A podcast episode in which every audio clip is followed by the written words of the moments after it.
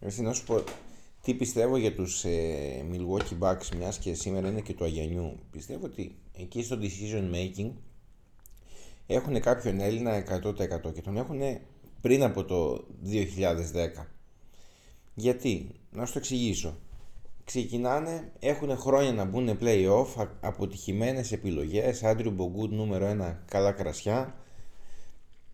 Ε, τον ανταλλάξανε, φέραν Μόντα Έλλις, είχαν και Brandon Jennings στο μεσοδιάστημα, Michael Redd, αλλά μαλλιά και τους λέει ρε παιδιά, ο Έλληνας.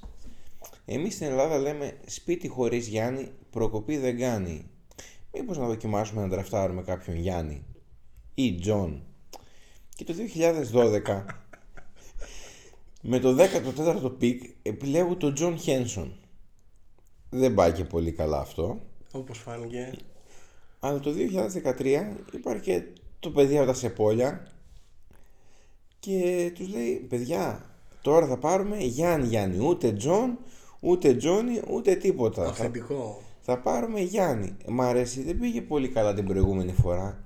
Ρε αυτή τη φορά θα πάει καλά. Και πιστεύω ότι έτσι επιλέξαν τον Γιάννη εν τέλει. Χρόνια πολλά Γιάννη. Ε, happy name day. Και εντάξει, the rest is history. Μια εναλλακτική προσέγγιση στο, στην ιστορία του πώς επιλέχθηκε ο Γιάννης από τους Φίλε, ε, Milwaukee Bucks. Σε κάποιο βιβλίο στο μέλλον, άμα γραφτεί αυτή η ιστορία, Θα πρέπει να σου πληρώσουν δικαιώματα. σίγουρα. Through the window, off the wall, nothing but net. Here we go. Nothing but net. Nothing but net. Nothing but net.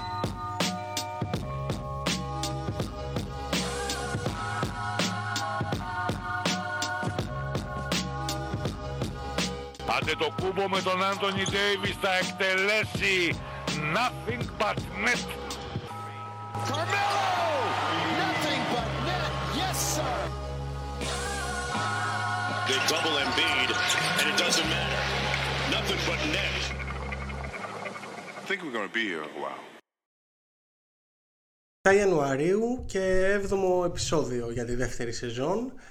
Ε, αυτό το επεισόδιο πρέπει να έχει βγει λίγο πριν την αλλαγή της χρονιάς. Παρ' όλα αυτά βγαίνει τώρα γιατί πήραμε κι εμείς τον απαιτούμενο χρόνο για το διάλειμμα μας. Τον χρειαζόμασταν νομίζω. Ένα ε, διδακτικό έτσι ας πούμε δεκαπενθήμερο, σαν, σαν άλλοι δάσκαλοι. Τι διδακτικό, ξύναμε την πέτσα μας, θα το πω ευγενικά. Ε, εντάξει, πήραμε λίγο χρόνο off. Ε, Παρ' όλα αυτά η σελίδα έτρεξε κανονικά. Ναι, ναι. Με, με πολλή δραστηριότητα. Γι' αυτό ακολουθήστε παντού. Σε Instagram και Facebook. Ανεβαίνει υλικό. Ε, να πούμε καλή χρονιά. Με υγεία. Σε όλους μας. σε και πρώτα όλους και μας. πρώτα σε εμάς εδώ πέρα. Εμείς τη χρειαζόμαστε. Ε, σωματική και ψυχική, θα πω εγώ, σε εμάς, σε εσάς ε, και φυσικά σε όλο τον κόσμο του NBA. Οι υπόλοιποι δεν μας νοιάζουν, σκοτώνουν μόνοι τους. Μας νοιάζει τώρα η ποδοσφαιρική. Όχι, ρε. Πλάκα κάνω. Υγεία σε, σε όλο τον κόσμο. Ε, πριν ξεκινήσουμε, να πω ένα τεράστιο ευχαριστώ. Να πούμε ένα τεράστιο ευχαριστώ γιατί το προηγούμενο επεισόδιο με τα trade rumors ε, πήγε πένα, πήγε τάπα βασικά. Ε, έσπασε κάθε κοντέρ μέχρι τώρα και να πούμε ένα τεράστιο ευχαριστώ και στα... ελπίζουμε να γίνει Συνήθιο. Συνήθιο, ναι. Ε, λοιπόν, το σημερινό επεισόδιο είναι κάπως θεματικό. Μια που ξεκινάει με μια νέα χρονιά. Οι ομάδες, οι παίκτες έχουν νέους στόχους, νέες φιλοδοξίες. Άσχετα που είμαστε στη μέση της σεζόν ε, πρακτικά. Επομένως, σαν Nothing But Net, πάμε να κάνουμε κάποια δωράκια στις ομάδες ή και τους παίκτες τα οποία αυτά είτε μπορεί να είναι trades, με το ζόρι όμως, δεν σημαίνει ότι βγαίνει, Ναι, ή πατάς- ότι το πατάς θέλουν και το οι δύο. κουμπί.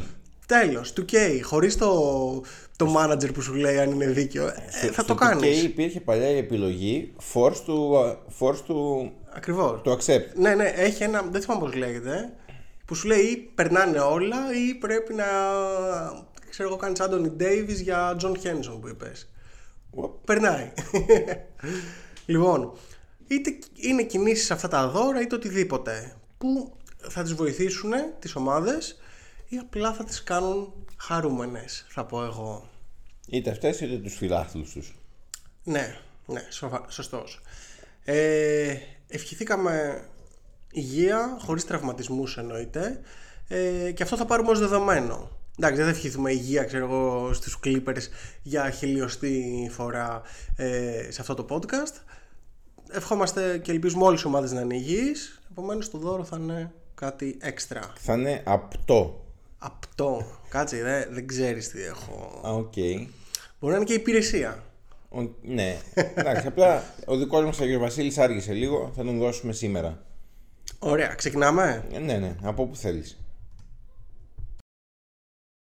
Θα ξεκινήσουμε με αλφαβητική σειρά, αλλά κάνοντας μια εξαίρεση, προφανώς. Ε, έχω το πρώτο δώρο για σένα. Τι, τι, τι, πού το. Για τους Dallas Mavericks και τον Λούκα Ντόντσιτς. Λοιπόν, το δώρο είναι να πάρει φέτος το MVP. Και το σκεπτικό μου πίσω από αυτή την, ε, την κίνηση είναι ότι βλέπουμε ένα μπάσκετ ε, από τον Λούκα το οποίο εμένα σαν παρατηρητή και θεατή και φαν εννοείται αφενός με ενθουσιάζει. Λέω πω πω τι κάνει το παλιγάρι Σε καθημερινή βάση. σε καθημερινή βάση. Αλλά όλο αυτό είναι άδειο. Δηλαδή θέλω να πάρει το MVP που το αξίζει έτσι. Είτε το πάρει αυτός είτε κάποιος άλλος το αξίζει σίγουρα. Ε, να πάρει το MVP να φύγει αυτό από μπροστά να λέει το έχω πάρει, το έχω κατακτήσει ε, είμαι εδώ σαν παίκτης. Επομένως πάμε να δούμε τώρα τι πρέπει να κάνουμε για να φτιάξουμε μια ομάδα για να κερδίσουμε το πρωτάθλημα. Δηλαδή δεν θέλω να φτάσει σε μια ηλικία 28, 29, 30, όχι ότι, είναι, ότι είναι κακό, αλλά να αρχίσει να χαρντενίζει ας πούμε, να αρχίσουν τέτοιες συγκρίσεις. Ή σαν το Westbrook ας πούμε που μέχρι τα, τις χρονιές των Triple Double ήταν ε, superstar ας πούμε και μετά δεν πήρε πρωτάθλημα ποτέ. Αυτό. Δεν, δεν πιστεύω ότι θα γίνει Westbrook, προφανώς, αλλά επειδή έχει και την τάση για το καλό φαγητό και, τα, και τις καταχρήσεις και τα λοιπά, φοβάμαι μήπως ε, το ηλικιακό ταβάνι του είναι μικρότερο από όσο φανταζόμαστε και δεν προλάβουμε να δούμε παραπάνω πράγματα. Κοίταξε, εν μέρει θα συμφωνήσω. Ε, αν δεν κάνω λάθος, το είδαμε και από το Γιάννη. Δηλαδή, πρώτα πήρε το MVP και την επόμενη χρονιά πήρε το πρωτάθλημα. Δηλαδή, άλλαξε τελείως το mindset του. Ε, βέβαια, οι Dallas αυτή τη στιγμή βρίσκονται και στην τέταρτη θέση της Δύσης. Θέλω να πω ότι δεν παίζει το hero ball που παίζει ο Σάι, αλλά είναι και εκτός play-off.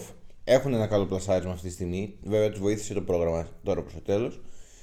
Ε, αλλά νομίζω ότι δεν είναι μόνο εκεί το πρόβλημα στο μπάσκετ που παίζει ο Λούκα.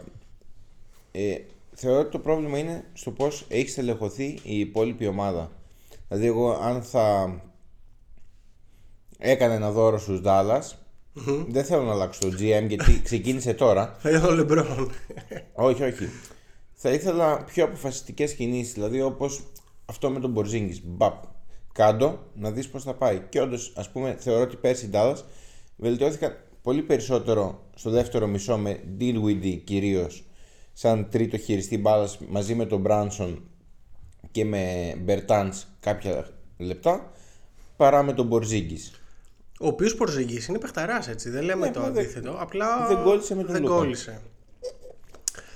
Δηλαδή θε- θέλουν να τραβήξουν τη σκανδάλη πολλές φορές. Γιατί κακά τα ψέματα, αν βγάλεις τον Λούκα από την εξίσωση και τον Wood και τον Hardaway ίσως, οι υπόλοιποι είναι perennial παίκτες σε NBA. Ναι, ναι. Ε, μ, αυτό με τον Πορζίνγκη έχεις πολύ δίκιο. Δηλαδή, πατάς τη, παίρνεις την απόφαση, πατάς τη σκανδάλη και γλιτώνεις ουσιαστικά το χρόνο που θα τον είχες και θα ήσουν πάλι χάλια. Δηλαδή, θα μπορούσες να τον κρατήσεις ένα, δύο, τρία χρόνια ακόμα και να είσαι χάλια, ενώ τώρα έκανες την κίνηση, δοκιμάζεις κάτι νέο, πάμε. Απλά ναι, να φέρεις, πρέπει, πρέπει να φέρεις, πρέπει να φέρεις κόσμο. Δεν νομίζω ότι δεν υπάρχουν παίκτες που θέλουν να παίξουν με τον Λουκά. Παρ' όλα αυτά, Βέβαια θεωρώ ότι οι περισσότεροι παίκτες που θέλουν να παίξουν είναι είτε ψηλοί του pick and roll που θα τους ταΐσει αρκετά ο Λούκα είτε Ναι. spot up shooters. Δηλαδή χειριστές, παίκτες που θέλουν την μπάλα στα χέρια τους δεν ξέρω κατά πόσο θα θέλουν να βρίσκονται σε μια κατάσταση με τον Λούκα που έχει ένα ακραίο usage rate. θεωρείς όμως ότι αν ο Λούκα πάρει το MVP φέτος θα αλλάξει ε, δεν ξέρω, προσέγγιση και θα πάει προς το πρωτάθλημα. Δηλαδή αυτό που πιστεύω εγώ με το δώρο αυτό, πιστεύεις ότι θα το... Κοίταξε, το ακούω. Θα πιάσει Δε- τόπο. Κοίταξε, είναι λίγο δίκοπο μαχαίρι. Δηλαδή μπορεί απ' απ' την άλλη να πει είμαι ο MVP, θα ξαναείμαι, θα ξαναείμαι, θα ξαναείμαι και βλέπουμε πώς θα χτιστεί. Οκ. Είναι λίγο. Εγώ... Ναι. Λοιπόν, και τώρα πάμε κανονικά αλφαβητικά. Πάμε, πάμε. Ε, εδώ στο επόμενο δώρο εμπλέκω δύο ομάδες. Ε, είναι η Atlanta Hawks που είναι η πρώτη και είναι και οι Pelicans. Λοιπόν, και έχω ένα trade για αυτές τις ομάδες το οποίο είναι Brandon Ingram για Trey Young. Πώς φαίνεται; Σε βλέπω αποσβολωμένο. Πραγματικά δεν το περίμενα. Λοιπόν, θα σου πω. Χτίστο μου και να σου απαντήσω. Άκου. Ε, ο Ingram είναι εδώ και αρκετό καιρό εκτός και η ομάδα ρολάρει super. Τρίτη θέση στη Δύση. Ε, πολύ καλή. Έχει για χειριστές παίκτες οι οποίοι δεν είναι κατά, βάσο, κατά βάθος playmakers. Δηλαδή ο Μακόλουμ ας πούμε ε, δεν είναι καθαρός ε, ε, playmaker. Επομένως, παίρνεις τον Young, ο οποίος κάνει τη δουλειά που κάνει και έχεις όλο το υπόλοιπο roster και πας για πρωτάθλημα πλέον. Δηλαδή έχεις CJ McCollum ας πούμε σου κατεβάζει, Devonte Graham, ε, έχεις Alvarado, τέτοιους παίκτες. Παίρνεις έναν καθαρό playmaker και δίνεις τον παίκτη που μέχρι χθες ήταν superstar και απαραίτητο μέλος του rotation σου, αλλά βλέπεις ότι και χωρίς αυτόν μπορείς να επιβιώσεις. Και από την άλλη, η Ατλάντα πάει με ξεκάθαρο point guard τον, ε, τον Murray, παίρνει ένα super scorer στο πρόσωπο του Ingram, έχει Okongwu καβάτζα ξέρω εγώ και συνεχίζει Και Collins. και Collins εννοείται και ε, πάει να παίξει τα ρέστα της. Αυτό, ε, να σου πω την αλήθεια, με ώθησε να το προτείνω όλη αυτή η νέα βαβούρα που υπάρχει στους ε, Hawks όπου ε, ο coach δεν, δεν τα πάει καλά με τον ε, Trey Young, ο Trey Young δεν τα πάει καλά και με τους συμπαίκτες του υπάρχει γενικά γκρίνια αρκετή οπότε νομίζω είναι μια λύση ένα, ένα New Year's resolution που θα βοηθήσει και τις δύο πλευρές. Κοίταξε, εγώ μπορεί να είμαι λίγο προκατηλημένος απέναντι στον Trey Young γιατί είναι ο παίκτης που ουσιαστικά έγινε το trade με τον λουκα και όποτε ακούω τις συγκρίσεις λίγο ξέρεις, μου πέφτουν λίγο τα μάτια. Νομίζω δεν υπάρχει σύγκριση μεταξύ των δύο παικτών. Αλλά δεν τον θεωρώ ε, championship caliber παίκτη. Δηλαδή δεν θεωρώ ότι αυτός ο παίκτης θα σου ανεβάσει την ομάδα επίπεδο σε, να, να στο πάει σε πρωταθλητισμό. Ότι από play-in και λίγο έξω μπορεί να στην κάνει play-off ομάδα έχει τη δυνατότητα αλλά δεν ξέρω κατά πόσο θα μπορέσει να την ανεβάσει επίπεδο και να την κάνει ε, ομάδα πρωταθλήτρια Σε βλέπω λίγο σκληρό απέναντι στον Trey Young. Παρ' όλα αυτά, ουσιαστικά ενισχύει στην άποψή μου γιατί ενώ στην Ατλάντα είναι πρώτο βιολί, στην, ε, στους Pelicans δεν θα είναι. Θα είναι πίσω από το Zion. θα το δεχτεί όμως αυτό Θα είναι και με το McCollum. Έχει μια πολύ ισχυρή προσωπικότητα, είναι η αλήθεια. Ε, δεν ξέρω. Εγώ τους τα έκανα. Τα... θέλω να πω ότι με τον, με τον Μάρι ήδη Ε, δεν πάει και, καλά. ρε λίγο, φίλε. και λίγο κλωτσάει που είναι το πρωτοδεύτερο βιολί γιατί και ο Μάρι είναι εκτός λόγω τραυματισμού εδώ και αρκετό καιρό εκεί που θα πάει τρίτο δεύ- δεύτερο τρίτο ας πούμε θα, θα τα Θα βρει αρέσει άκρη. Ε, τι να κάνουμε. Κάτσε, πήγαινε τότε στο. Τι να σου πω. Η Σάρλοτ έχει το, το λαμέλο. Πήγαινε κάπου, ξέρω εγώ, που δεν υπάρχει κανείς και παίξε μόνος σου. Παίξε μονό. Αν δεν θες. Δηλαδή, εγώ ας πούμε τον Αν Τρέι δεν θες Young συμπαίκτες, παίξε μονό. Πήγαινε στα γηπεδάκια. για μένα ο Τρέι Young είναι ένας παίκτης τύπου Westbrook αφού έφυγε ο Durant από τους ε, Οκλαχώμα να έχει την ομαδούλα του με παίκτες οι οποίοι δεν θα πολύ παίζανε Και να κάνεις τα. να τους γράφεις αριθμούς. stats, πόντους, ε, rebound assist, κάνει ναι. MVP Το, θε- το θέμα είναι ότι πήγανε στα, στους τελικούς και έχει ανέβει ο πύχης. Οπότε Ναι, μετά όμως Κοιτάνε εκεί. οριακά ναι, ξαναπέσανε. Βέβαια από την άλλη, ας πούμε για, για τους Pelicans που λες ότι πάνε τάπα, θέλω να τους δω πόσο πιο τάπα θα πάνε με τον Ingram. ακριβώς. Δηλαδή, δεν, θα, δεν θέλω να τραβήξω τη σκανδάλη και να διώξω τον Ingram από αυτή την ομάδα. Ναι, αλλά είσαι πολύ καλός ήδη. Βέβαια θα μου πεις ο Zion ξαναχτύπησε. Αλλά είσαι γεμάτος εκεί με McCollum και Zion. Είσαι ήδη πάρα πολύ καλός εκεί. Δεν θα ήθελα να... Εγώ θα- θα το άκουγα αυτό το trade για καλοκαίρι, όχι τώρα. Δεν- Ίσως. οκ. Δηλαδή να κάνουν ένα deep run οι, οι Pelicans, Pelicans. να μετρήσουν λίγο τις δυνάμεις τους post season και αν δουν ότι πέφτουν νωρίς ας πούμε την επόμενη, το καλοκαίρι με όλο τον χρόνο μπροστά τους να, να τραβήξουν τις Ε, το σκανδάλες. καλοκαίρι δεν έχει όμως φίλε τέτοιο. Άγιο Βασίλη. Άγιο Βασίλη. Take it or leave it. Λοιπόν, Boston Celtics. Ε, δεν έχω πολλά να δώσω εδώ. Δεν ξέρω αν θες να δώσεις κάτι εσύ. Τα έχουν όλα. Δεδομένου και ότι ο Robert Williams θα βρει ρυθμό, θα ήθελα να τους κάνω δώρο έναν τελικό Ανατολή με τους Bucks. Δηλαδή να έχουν την ευκαιρία να κερδίσουν πραγματικά την καλύτερη ομάδα στην Ανατολή και να περάσουν, αν το αξίζουν φυσικά, στους τελικούς για να διεκδικήσουν το πρωτάθλημα. Ε, δεν θέλω να πετύχουν τους Bucks ε, σε κάποια διασταύρωση νωρίτερα, έτσι όπως θα έρθουν τα πλασαρίσματα. Θέλω να έχουμε αυτούς τους τελικούς Ανατολής και ο καλύτερος σας κερδίσει. Ο νέος coach είναι τρομερός ή κάνανε μια κοιλιά το προηγούμενο διάστημα Έκανε μια χαζοήττα από τους ε, Οκλαχώμα, φάγανε 150 πόντους. Παρ' όλα αυτά πάλι είναι πρώτη μαζί με τους Nuggets στο offensive rating, η, επέστρε- η επίθεση ε, επέστρεψε. Ε, Πρώτοι στην Ανατολή συνεχίζουν. ναι, στο defensive rating είναι 7η, οκ, πέσαμε λίγο αλλά δεν πειράζει. Οπότε τα έχουμε όλα νομίζω φέτος. Τα έχουμε όλα για να πάμε μακριά. Εγώ θέλω λίγο να τους δω πιο, πιο συγκεντρωμένους. Δηλαδή, αν κάτι θα τους έδινα λίγο να επιστρέψουν στο, στο mentality που τους είχε δώσει ο Ουντόκα, το πιο αμυντικό mentality. Θες καλύτερη άμυνα. Ναι, δηλαδή θέλω να πω ότι επειδή αυτή τη στιγμή έχουν χτίσει πολύ πράγμα με την επιθεση δηλαδή ο, και οι δύο Jays, αλλά και όσοι συμπληρώνουν την ομάδα με, με Brogdon, με Smart κτλ. Βάζουνε και βάζουν συστηματικά, ειδικά ο Tatum φέτος είναι ίσως ο κορυφαίος του way player.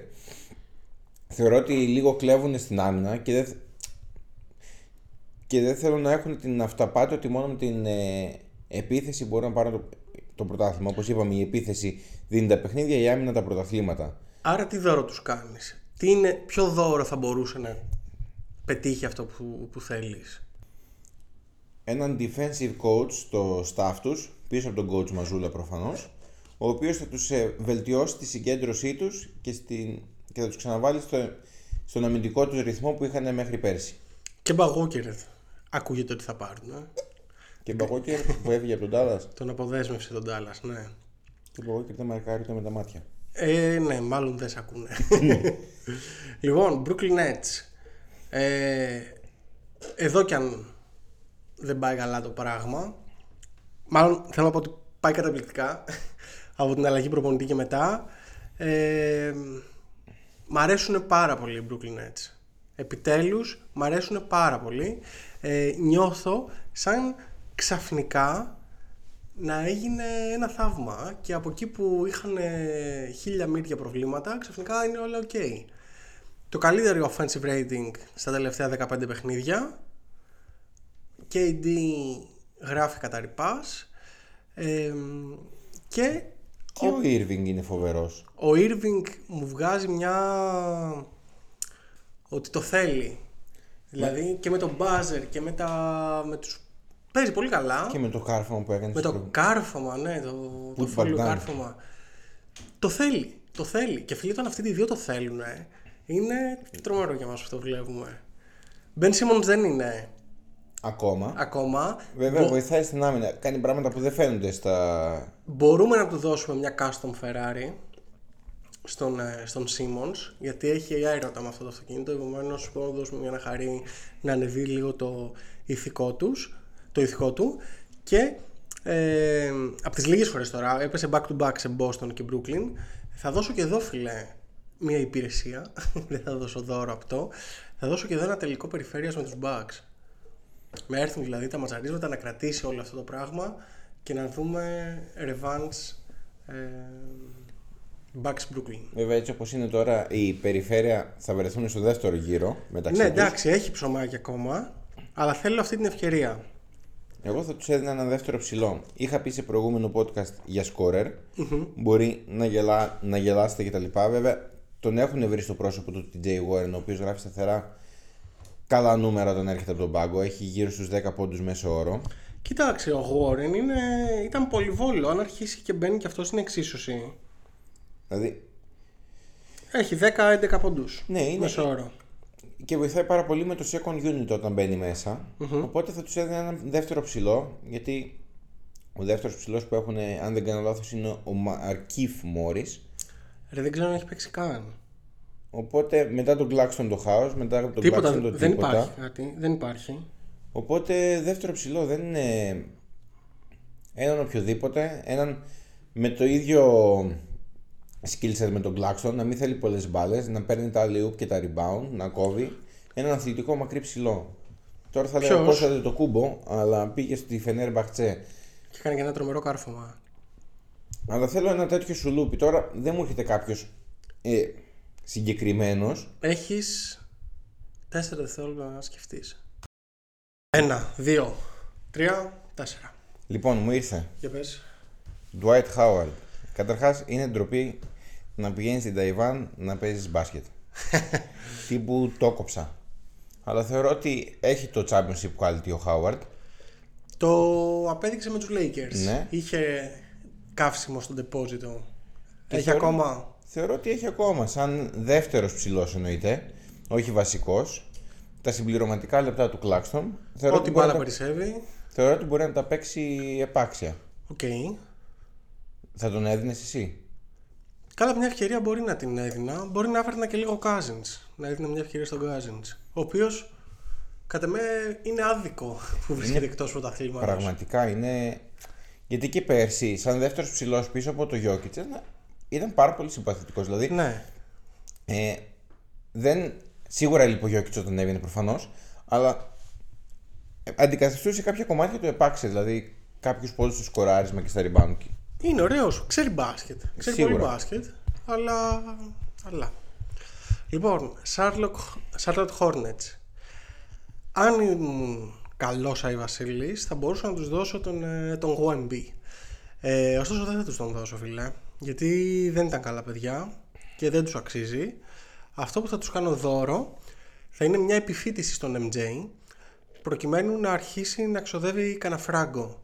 Ενδεικτικά, οι Hornets δεν έχουν πληρώσει ποτέ στην ιστορία τους luxury tax, κάτι που σημαίνει ότι αν δεν βρέξεις πόδια, ψάρια δεν πιάνεις. Πώς το λέει, αν δεν βρέξεις... Νομίζω έτσι. Και εγώ πάντως για τους ε, Hornets ε, αυτό έχω σημειωμένο. Ε, Κομπανιάμα. όχι. Ε, λίγα, λίγα guts ας πούμε. Ε, επιχειρηματικά guts στον ε, Jordan. Όχι σαν παικτικά τα είχε σίγουρα. Αλλά ν- να πει ότι είμαι ο Jordan ρε φίλε. Να, να αρχίσει να διαπραγματεύεται με παίκτες και να, να μπαίνει μέσα στην αίθουσα και να... Με το που μιλάς με τον Jordan να είσαι με το Ναι. στυλό στο χέρι ρε φίλε να υπογράψεις. Ρε φίλε, εντωμεταξύ, βλέποντας ας πούμε το Last Dance ε, πάρα πολλές φορές. Δεν ξέρω, είμαι στην πέμπτη φορά νομίζω τώρα. δηλαδή από τη μια κράζεις τον ιδιοκτήτη των Bulls που, δεν, που ήταν τόσο τσιγκούνης και δεν ξόδευε και ήθελε να διαλύσει την ομάδα κτλ. κτλ. Και βλέπουμε ότι στην πράξη έχεις γίνει ακριβώς το ίδιο, έτσι. και χειρότερος. Γιατί τουλάχιστον εκείνος είχε κάνει και κάποιες κινήσεις για να βελτιώσει την ομάδα. Εδώ πλήρωσες κάτι Rozier, κάτι Hayward κτλ. Εντάξει. Δηλαδή έχεις την ευλογία του Λαμέλο που θα ήταν πολύ ωραίο να το δούμε με Γουεμπανιάμα. Λαμέλο Γουεμπανιάμα. Αλλά δεν σου αξίζει. Δηλαδή ούτε ο Λαμέλο σου αξίζει. Αλλά τον έχεις. Ε, αυτό. από μένα. Είναι, τα βάνη του νομίζω έχει μια φορά πρόκριση στα play-off και play-in. Δηλαδή, εντάξει, θε- θέλω κάτι καλύτερο από την ομάδα του Jordan. Δηλαδή θέλω, and I took it personally. Λοιπόν, επόμενη ομάδα, Chicago Bulls. Chicago Bulls στην ένατη θέση της Ανατολής αυτή τη στιγμή. Ε, και θέλω να πάρω τα ηνία της ομάδας για μια μέρα, σαν ο κ. Βασίλης, να μπω από την καμινάδα, να κάτσω στο γραφείο του GM και να τους ανταλλάξω όλους. Α, θα τραβήξεις πολλές σκανδάλες. να τους ρε. στείλω όλους. Λαβίν, Ντεμάρ, Βούσεβιτς, μαζεύω picks και assets και πάμε το έργο από την αρχή. Ας πούμε εδώ είναι μια κατάσταση όπως αυτή που είπες με τον Porzingis πριν. Το τραβάς, το τραβάς, το τραβάς, δεν βλέπεις ότι δεν τραβάει.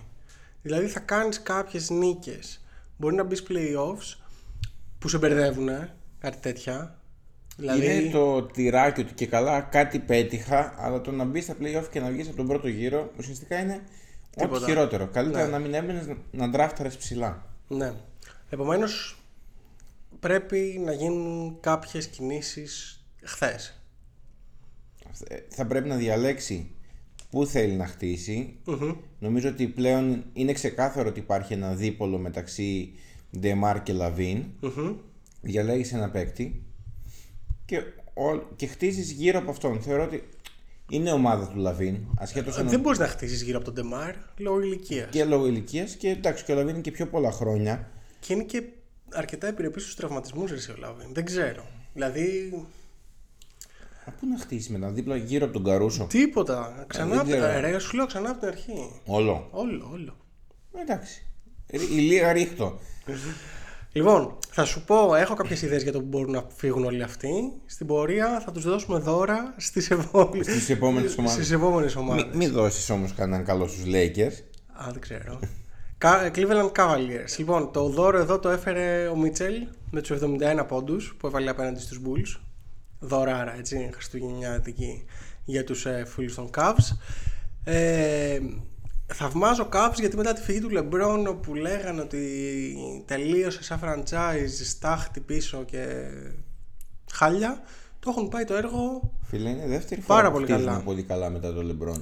Δηλαδή και την πρώτη φορά που έφυγε στο Miami, αν θυμάσαι, ντραφτάρουν Καϊρή, έχουν μια καλή ομάδα με Dion Waiters και είναι και ουσιαστικά ο λόγος, τους ξανατυχαίνει βέβαια και το νούμερο ένα pick με Wiggins και ουσιαστικά είναι ο λόγος ότι η ομάδα έμεινε ένας καλός κορμός για να ξαναγυρίσει μετά ο LeBron. Όλοι για το LeBron δουλεύουν. Λοιπόν, το roster τους μου αρέσει, αλλά όπως έχουμε πει και σε προηγούμενες εκπομπές, κάτι νιώθω ότι τους λείπει. Λοιπόν, θα ήθελα να φέρω ένα γκάρ που να είναι καλύτερος αμυντικά. Να συμπληρώνει ένα τριάρι δηλαδή, να συμπληρώνει Garland και, και Mitchell Στη βασική πεντάδα. στη βασική πεντάδα. Ε, τότε ένα, ένα είναι το όνομα για μένα. Για πες. Jae Crowder. Όχι. Όχι. OG Anunoby φίλε. OG. OG Anunoby λοιπόν. Δίνεις Λεβέρτ, Οκόρο, δώσε και Λόβο μα θέλουν. Ε, και πάμε να πάρουμε το πρωτάθλημα. Τόσο απλά. Βασικά δεν ξέρω. Προφανώς δεν, θα, δω- δεν, θα, δεν έρχονται αυτά τα ανταλλάγματα. Δεν ξέρω τι πίξ έχουν. Αλλά νομίζω ότι είναι ο παίκτης που λείπει, φίλε. Μετά από βαθιά σκέψη και περισυλλογή, μετά από βαθιά ε, αναζήτηση στο pool των παικτών, κατέληξες σε αυτόν τον παίκτη. Εγώ θα πήγαινα Jay Crowder. Ο Crowder είναι πιο τεσάρι, ρε παιδί μου, πιο βαρύς, πιο... Είναι τριάρο-τεσάρι. Έχεις εκεί Mobley και Allen, οι οποίοι είναι, γεμίζουν, ήδη ας πούμε ο Allen πετάει πιο έξω τον, ε, τον, τον ε, πώς τον λένε, άιντε κολλάω, το Mobley από τη ρακέτα και δεν υπάρχει χώρος, πού να τον πας, αυτός είναι ε, μπουλντόζα, ενώ ο άλλος είναι τριάρι, ωραίο τριάρι, παίζει την άμυνά του τα κλε, πρώτα στα κλεψίματα φέτος, σκοράρει, ε, έχει το σουτάκι του, είναι πολύ ωραίος. Εγώ πιστεύω ότι ο Crowder θα του έβγαινε και πιο φθηνά. Δηλαδή, επειδή είναι παραγωνισμένος από τους Suns, Ναι, θέλει και trade. ναι, και συν της άλλης είναι ένας παίκτης πολύ πιο έμπειρος. Εντάξει, ο Νόμπι έχει πάρει το πρωτάθλημα, αλλά είναι, ο Crowder είναι πολύ πιο μπάρουτο καπνισμένος στο, Στην στο post deep season. run, ας πούμε. Ναι. Λοιπόν, η επόμενη είναι οι Dallas Mavericks που τους ε, Δώσαμε, ήδη δώσαμε. συζητήσαμε, δώσαμε, μας τα πάνε. Denver Nuggets. Ε, έχουμε Murray, έχουμε MPJ, οι οποίοι είναι πίσω επιτέλους και είναι αρκετά καλά. Έχουμε Γκόρντον, ο οποίος κάνει τη χρονιά της ζωής του, τη χρονιά της καριέρας τους. Και φίλε είναι ώρα για τελικούς. Ώρα για τελικούς, όπως και με τον Brooklyn. Ε, το είχα δώσει νομίζω και στο preview. Τους παίρνω και τους τοποθετώ κατευθείαν στους τελικούς περιφέρειας. Αυτό είναι το δώρο σου. Να τους πα τελικούς περιφέρειας. Ακριβώς. Τι δωράρα.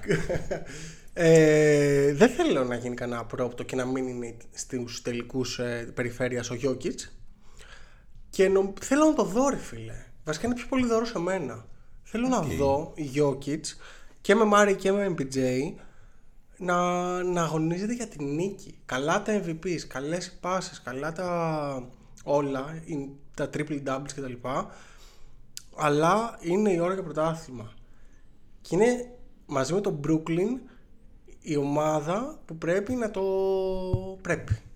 Έχει να πρέπει. Δηλαδή τα δύο προηγούμενα χρόνια δεν, Κοίταξε. δεν ήταν, υπήρχαν οι συνθήκες. Τώρα πρέπει. Κακά τα ψέματα, οι συναστροί ας πούμε έχουν συντονιστεί όλοι οι πλανήτες και είναι υπέρ τους. Δηλαδή είναι υγιείς όλοι, παίζουν όλοι.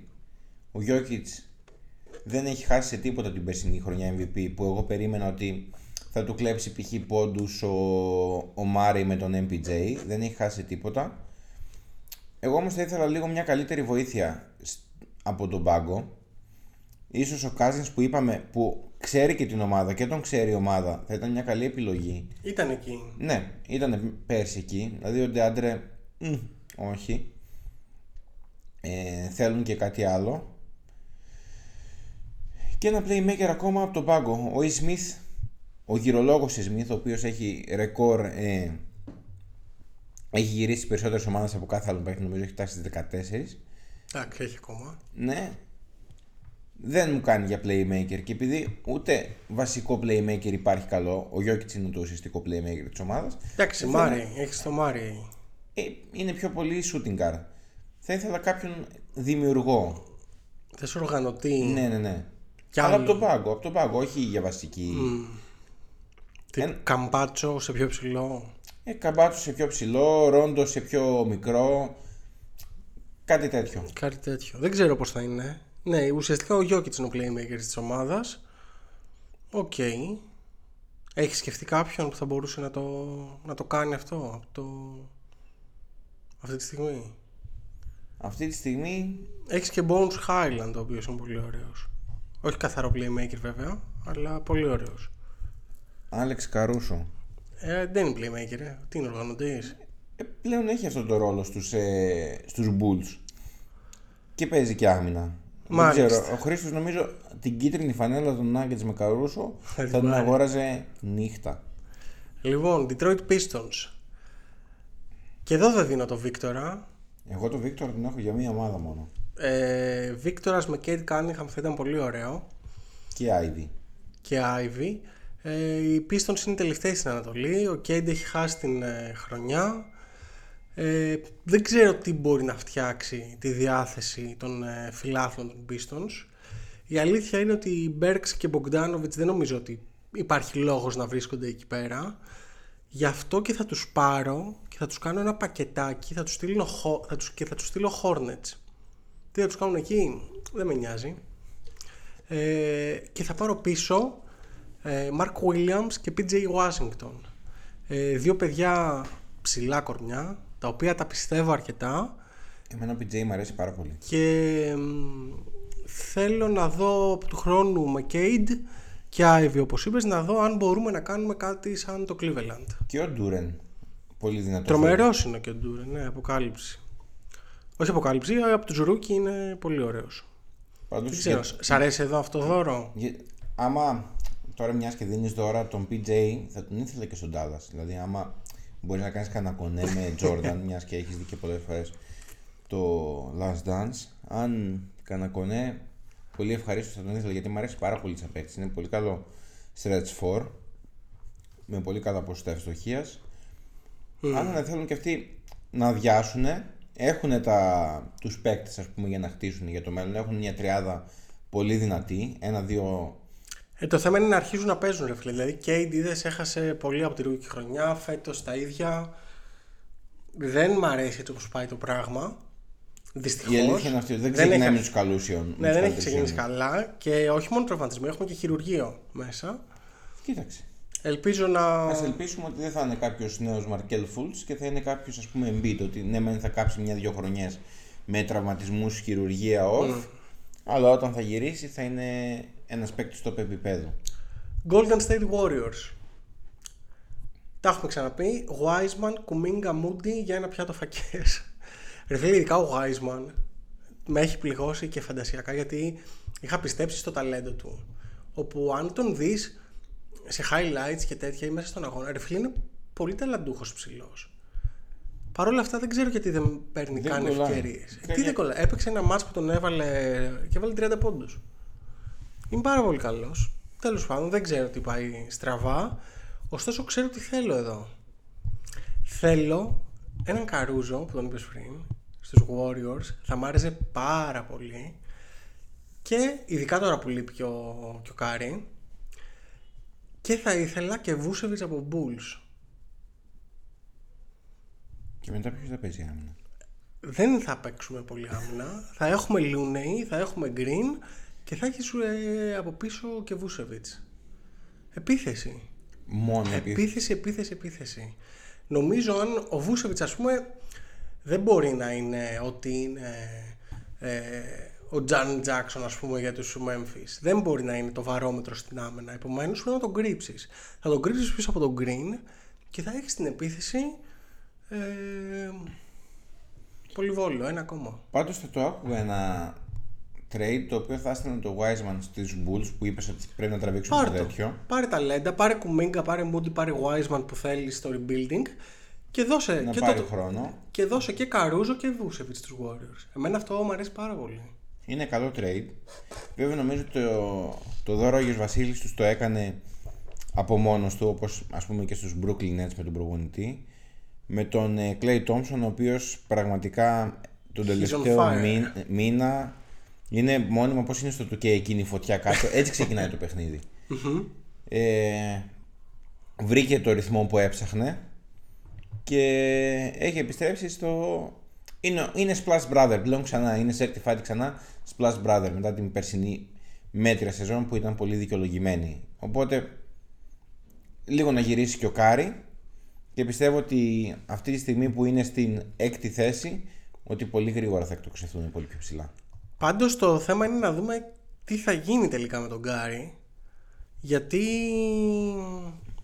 δεν ε, ξέρουμε ακόμα το τι προβλέπεται ε, από άποψη ε, πρόγνωσης για τον τραυματισμό του. Ελπίζω να μην καεί η χρονιά. Δεν νομίζω να καεί. Γιατί αν ε, ο Κάρι δεν μπορέσει να επιστρέψει Ε, εντάξει, το ταβάνι τους έχει χαμηλώσει 10 πόντους. Λοιπόν, ε, προχωράμε. Houston Rockets. Το δώρο μου εδώ νομίζω ξέρεις τι θα είναι. Το έχω πει πάρα πολλές φορές. Ε, θέλουμε ένα προπονητή ρε φίλε. Ε, εν τω μεταξύ υπήρχαν κάποιες δηλώσεις πρόσφατα όπου εντάξει πραγματικά γελάω. Ε, βγήκε ο καημένος ο Γκόρντον ο οποίος έχει ξεμείνει στο Houston μαζί με τα 20 εκατομμυριάκια του βέβαια που παίρνει ετησίως και λέει πως δεν βλέπει πρόοδο στο rebuilding της ομάδας και μετά βγήκε και, και ο Σάιλας, ο προμονητής και είπε πως ε, όλοι θα θέλαμε να πηγαίνουμε γρηγορότερα στο process ας πούμε. Ε, Παρ' όλα αυτά βλέπω σημαντική πρόοδο. Ε, Ένα χάλι. Ε, Εν τω μεταξύ ακούστηκαν και φήμες ότι ο Χάρντεν θέλει να γυρίσει το καλοκαίρι. Δεν ξέρω τι φάση. Ε, Σίγουρα δεν τους δίνω εγώ μπανιάμα Δηλαδή έχουν πάρει Θα καεί. Έχουν πάρει τόσα top picks τα τελευταία χρόνια, όχι εκεί πέρα προς Θεού. Δηλαδή, αν είναι να μην πάει κάπου, ε, δεν θέλω Houston. Ας πάει Detroit, ας πάει Hornets που λέγαμε πριν. Ε, θέλω έναν προπονητή με πλάνο. Ε, είτε είναι ο Σνάιντερ που έχουμε πει και στο παρελθόν. Ελεύθερη βλέπω αυτή τη στιγμή ότι είναι George Carl, ας πούμε, Mike Malone. Ενώ Ο George Κάλ νομίζω ότι έχει βγει σύνταξη. Ναι, και εγώ το νομίζω αυτό. Νταντόνι. Πάρει Νταντόνι, ας πούμε, ξέρω εγώ. Τον είχανε. Πάρε Steve Nash. Δεν ξέρω. Κοίταξε, εμένα το θέμα μου στους, ε, στους Houston Rockets που νομίζω ότι θα είναι το καλύτερο δώρο είναι η γρήγορη ορίμανση τριών-τεσσάρων παικτών. Δηλαδή πρέπει να καταλάβουν ότι δεν είναι ούτε. Για να μην πω στο χωριό τους, ρε παιδί μου, και στην Ελλάδα, ότι δεν είναι πλέον στο κολέγιο και ότι υπάρχει κάποιος στόχος, κάποιο process και, υπά... και παίζονται και χρήματα. Ε, δεν από πίσω. υπάρχει. Δεν υπάρχει. Από τη στιγμή Δηλαδή- που έχουν πληρωθεί όλοι αυτοί, ε, εντάξει, μην τα ξαναλέμε, είναι παιδική χαρά. Τζαλίν Γκριν, Κέβιν Πόρτεν Τζούνιορ, Τζαμπάρι Σμιθ που ήταν το φετινό. Καλός Ήτους, είναι αυτός. Δηλαδή έχεις α Ναι. πούμε. Ναι. Πρέπει να οριμάσουν και να καταλάβουν ότι πλέον παίζουν στη μεγάλη λίγα. Δεν είναι μόνο τα νούμερα, είναι και η ουσία. Δεν είναι μόνο χαβαλές, είναι και οι νίκες. Ε, αυτό έρχεται μέσα από, το, από την κουλτούρα της κάθε ομάδας και δεν υπάρχει. Θα μου πεις την κουλτούρα όταν είχες ένα James Harden που ήταν αυτός και όλοι τους Κοίταξε, εντάξει. και παίρναμε πίσεις τα οποία θα μπορούν απλά να σουτάρουν από τις γωνίες και να, κάνουν, ε, να καλύπτουν το Harden. Ε, και δεν ήταν πάντα έτσι σκορποχώρη Houston. Δηλαδή, Εντάξει, πριν έχουν- Harden μιλάμε για εποχές άλλη, άλλο μπάσκετ όμως εντελώς. Εντάξει, σίγουρα, αλλά έχουν και δύο πρωταθλήματα με Χακίμ. Είχαν και, Τι να το κάνεις, ρε, και, το καλές, ε, και καλά ραν με Γιάο και Τρέισι. Θέλω να πω ότι δεν είναι πάντα έτσι σκορποχώρη. Βρε, δεν... Αλλά έχουν γίνει. Ναι, δεν διαφωνώ. Απλά αυτό είναι κάτι το οποίο χτίζεται και, και αναπτύσσεται. Πώς ας πούμε δεν υπάρχει κάτι τέτοιο σε ομάδες όπως οι Lakers που είμαστε κάθε χρόνο διαφορετικοί.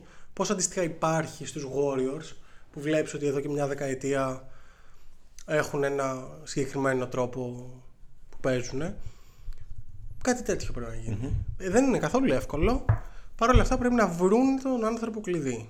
Μπορεί να μην είναι καν κάποιος γνωστός, ας πούμε, coach όπως είπαμε πριν, να είναι κάποιος άλλος που θα έχει ένα process. Τέλος πάντων, ε, Indiana Pacers. Και εδώ και- ο τίτλος είναι Κερδίζουν και αυτό τους μπερδεύει. Ε, Βρίσκονται ακόμη και με το νέο έτος ε, ψηλά. Είναι στην 7η θέση της Ανατολής. Έπεσαν λίγο. Ε, Παρ' όλα αυτά ε, δεν νομίζω ότι θα κερδίσουν έτσι όπως είναι. Νομίζω ότι ε, ε, βλέποντάς τους ε, το να κρατήσουν τελικά τον Turner παίζει πάρα πολύ σαν σενάριο και ίσως είναι και καλό, δεν είναι μεγάλος σε ηλικία. Επομένως το δώρο μου δεν είναι να τον στείλουν, τον κρατάς, μάλιστα ακούστηκε ότι θα ανανεώσει κιόλας. Ε, και στέλνουν τον Hilt για να φέρνουν έναν παίκτη που ταιριάζει και στο timeline της ομάδας και ταιριάζει δίπλα ε, σε Halliburton, Turner και στον, στους υπόλοιπους. Και τον, στον έχω αυτόν τον παίκτη. Για πες το να. Bogdan Bogdanovic από Atlanta Hawks. Στέλνεις Buddy Hield εκεί. στη- Έχουμε κάνει την Ατλάντα. Σουρωτήρι. ε, Όποιος μας φέρει, ε, πάει Ατλάντα. Ο Bogdanovic μου αρέσει πάρα πολύ για, για Ινδιάνα. Εννοείται ότι δεν έχω δει τα λεφτά σε καμία από αυτές τις μεταγραφές που προτείνω. Χαίρομαι. Απλά σου λέω ότι θα τον ήθελα εκεί. Εγώ και Μπόγιαν θα έπαιρνα που έχει παίξει η Ινδιάνα. Δεν ταιριάζει στο timeline όμως. Οκ. Ε, με Halliburton, Bogdanovic, Turner, ε, τους ψηλούς, εντάξει, κάτι Nesmith, κάτι Smith, OK. Ε, Αντρέας Νέμπχαρτ εκεί στο Rookie, τίμιος. Μια χαρά. Και πάμε. Εγώ να σου πω τι θα έκανα. Ινδιάνα. Για βες. Αυτό που προσπαθήσα να κάνω το καλοκαίρι. Aiton, που ο οποίος, αν δεν κάνω λάθος τώρα μέσα στον ε, Γενάρη φεύγει το βέτο του για ανταλλαγή για Τέρνερ. Τι, αρχικά μου αρέσει πολύ περισσότερο ο Turner από τον ε, Aiton. Δεν ξέρω, νομίζω ότι θα δέσει περισσότερο. Είναι καλύτερος επιθετικά ο, ο Aiton Όχι ρε. Ναι. Ο Turner έχει και τρίποντο. και έχει ο, καλή- και ο Ayton και έχει και πολύ καλύτερο. Καμία σχέση. Καλύτερος μπλοκέρ. Και είναι και σε καλύτερο timeline ο Ayton. Είναι πιο μικρός, ισχύει αυτό. Είναι πιο βαρύς όμως, ο άλλος είναι πιο... δεν ξέρω. Νομίζω ότι Upgrade για το Phoenix θα ήταν αυτό πιο πολύ. εγώ νομίζω το αντίθετο, αλλά οκ. Δηλαδή θα το έκανα. Θα το έκανες, ε. Δεν ξέρω, ίσως, κοίταξε, το ταλέντο του Aiton είναι δεδομένο και ίσως χρειάζεται μια αλλαγή περιβάλλοντος για να το δούμε αυτό. Ωστόσο, έτσι πως έχουν τα πράγματα, δεν νομίζω ότι ωφελούνται. Ότι είναι δώρο δηλαδή. Δεν ξέρω. Ε, έχει, καταρχάς θα είναι ένας παίκτης τον οποίο θα, τον- θα χτίσουν πάνω του γιατί μόλις ανανέωσε ο Aiton. Άρα Ναι. το συμβόλαιο του είναι τετραετές. Και πιστεύω ότι με το Χαλιμπέρτον θα κάνουν ένα πολύ καλό κόμπο. Θες να μου δώσεις ένα δώρο για Clippers; Δώρο για Clippers; Ναι, τους αξίζει δώρο; Όχι, ρε φίλε, τους τα έχει δώσει όλο ο Θεός. Πραγματικά αυτό. Πρώτο, πρώτο, η πρώτη σημείωση είναι ότι τα έχουν όλα. Έχουν stars, έχουν ένα πλούσιο ιδιοκτήτη τρελαμένο με την ομάδα, προσεχώς έχουν νέο γήπεδο, έχουν καλό προπονητή, έχουν από τα πιο γεμάτα ρόστερ. Τι μπορούμε να τους δώσουμε; Γουμπανιάμα. Ε, Είναι σαν την ταινία με τον Μακόλα Κόλκιν, το Richie Rich, που είναι τόσο πλούσιος που έχει μέχρι και McDonald's μέσα στο σπίτι του. Που τι να του δώσει αυτό το παιδί, τα έχουν όλα. Γεμάτο πάγκο, Λέοναρντ, Τζόρτζ, ε, καλό προπονητή, σε, όλοι σε καλό timeline, όλοι υγιείς, όλα τα πάντα, όλα. Κοίταξε, αν ε, δεν δούμε Warriors στους φετινούς τελικούς της Δύσης, θα ήθελα να δω Clippers. Με Nuggets. Με Καλά, τους Nuggets. Nuggets τους έχεις βάλει ήδη εκεί πέρα. Ναι, τους έχω βάλει ήδη, το έχουν πάρει το δώρο, εξαργυρώθηκε. Να τους δούμε ρε φίλε, ένα, ένα τελικό δεν θες να τον δεις. Σίγουρα. Δηλαδή, σκέψου πόσες ομάδες υπάρχουν εδώ και 3-4 χρόνια. Brooklyn, Clippers, Nuggets που μου έρχονται τώρα, ε, Heat ας πούμε. Που, άντε, τους Heat τους είδαμε. Τις οποίες δεν τις έχεις δει ποτέ ουσιαστικά. Τους Clippers δεν τους έχουμε δει ποτέ. Πλήρεις. Ποτέ. Ποτέ. Ποτέ. Ήταν στο Bubble ήταν, αλλά οκ. Δεν ήτανε. Μια έλειπε ο ένας, μια έλειπε ο άλλος. Νομίζω στο Bubble ήταν, αλλά οκ. Πάλι δεν. Οπότε εκεί αυτό να τους δώσουμε. Και αυτούς μια ευκαιρία Μια ευκαιρία για τον ήλιο. για, τον, για μια θέση στον ήλιο. Los Angeles Lakers. Τι να πούμε εδώ πέρα; Τα παιδιά είναι για τα ανάθεμα. Διάβασα πρόσφατα πως οι Lakers είναι διστακτικοί στο να κάνουν κινήσεις γιατί θέλουν να επικεντρωθούν στο... στο συγγνώμη, γιατί θέλουν ε, να επικεντρωθούν στο να χτίσουν μια, ένα culture ας πούμε και να φύγουν από το winning now mentality που τους οδήγησε σε λάθος αποφάσεις στο παρελθόν. Και θα τρελαθούμε τελείως νομίζω. Κοίταξε. Νωρίς το θυμήθηκαν. Για μένα το δώρο μου είναι πρόορε διακοπές. Αν γίνεται και από τώρα να το κόψουν και να πάνε σπίτι τους, Δεν το πιστεύεις ε, καθόλου πλέον; δεν το πιστεύουν οι ίδιοι. Κάνει ο Λεμπρόν κάτι εξάρσεις ε, επιθετικές. Αλλά χωρίς και τον ε, AD, ρε φίλε, δεν πας πουθενά. Δηλαδή, αν ο AD γυρίσει Φλεβάρι, Δεν προλαβαίνεις. Κοίτα, ε, το δώρο μου θα ήταν να ισχύει κάποια από τις προσφορές που ακούστηκαν μέχρι τώρα. Δηλαδή Bill, DeRozan, LaVine, Turner, Hill, οτιδήποτε από όλα αυτά για Westbrook. Κάν' το. Πραγματικά κάν' το. Ό,τι είναι και παίξε τη ζαριά σου. Δηλαδή θα μ' άρεσε πάρα πολύ ο DeRozan, θα μ' άρεσε πάρα πολύ ο LaVine, αλλά δεν ξέρω αν ισχύει ακόμα. Τώρα να βασιστείς σε αυτά τα δύο πικ που έχεις το 27 και το 29, τι θα σου φέρει; Απλά το κακό είναι ότι όσο περνάει και η σεζόν, δηλαδή η αξία του Westbrook πέφτει κι άλλο, πέφτει κι άλλο, πέφτει κι άλλο. Ε, ναι, κάνανε ένα πυροτέχνημα στην απόδοση και μετά. Εντάξει, τίποτα το ιδιαίτερο. Κερδίσαν βέβαια χθες, αλλά είναι 12η ρε φίλε. Δεν υπάρχει για μένα. Δεν έχει αλλάξει κάτι Δεν δηλαδή το- στην πράξη. Δηλαδή, βλέποντας και τις ομάδες παραπάνω, δεν βλέπω ποια ομάδα με την παρούσα φάση των Lakers μπορεί να τερματίσει παρακάτω τους. Οκ. Memphis Grizzlies. Ε, είναι νέοι και είναι ωραίοι. Γύρισε ο Jaren Jackson Jr. Μ' αρέσει πάρα πολύ. Αυτός κι αν είναι αμυντικός ογκόληθος στην άμυνα. Αμυντικός ογκόληθος σκέτο. Πλεονασμός το στην άμυνα. Ε, γύρισε και ο Bane. Μπαίνει και αυτός σε ρυθμό. Ε, μου αρέσει πάρα πολύ. Θέλω πάρα πολύ να δω το run που θα κάνουν φέτος στα playoffs πλήρης. Δεν θέλω να κάνω κάποιο trade. Δεν θέλω να τους φέρω κάποιον παίκτη. Γι' αυτό θα τους δωρήσω ένα από τα... σε κάθε παίκτη και μέλος του staff γιατί είμαι large. Ε, θα δώσω ένα ζευγάρι από τα καινούρια sneakers του Morant που είναι το πρώτο που μου αρέσει εδώ και καιρό. Προφανώς γιατί θυμίζει τα κόμπις. Εγώ θα τους έλεγα λιγότερα λόγια, γιατί έχουν αρχίσει και λένε ότι πρωτάθλημα τέτοια και περισσότερη δουλειά. Σίγουρα είναι και αυτή μια από τις ομάδες που έχουν το μέλλον μπροστά τους, αλλά το έχουν με το σωστό τρόπο, όχι όπως η Houston που είναι γιούχου. Οι Houston πρέπει να βρούνε ταυτότητα αρχικά. Πιστεύω ότι το Memphis έχει κάνει μια πολύ καλύτερη μετάβαση από το από τις χρονιές που ήταν με Γκαζόλ, με Ράντουλφ και τα λοιπά στο Mid and Greek. Ε, Όχι, το- πήκαρε τρομερά κομμάτια, Ναι. τρομερούς παίκτες από τα drafts και έκανε ένα σωστό trade με Valanciunas και τα λοιπά. Είναι πολύ καλή. Πολύ καλές επιλογές βασικά.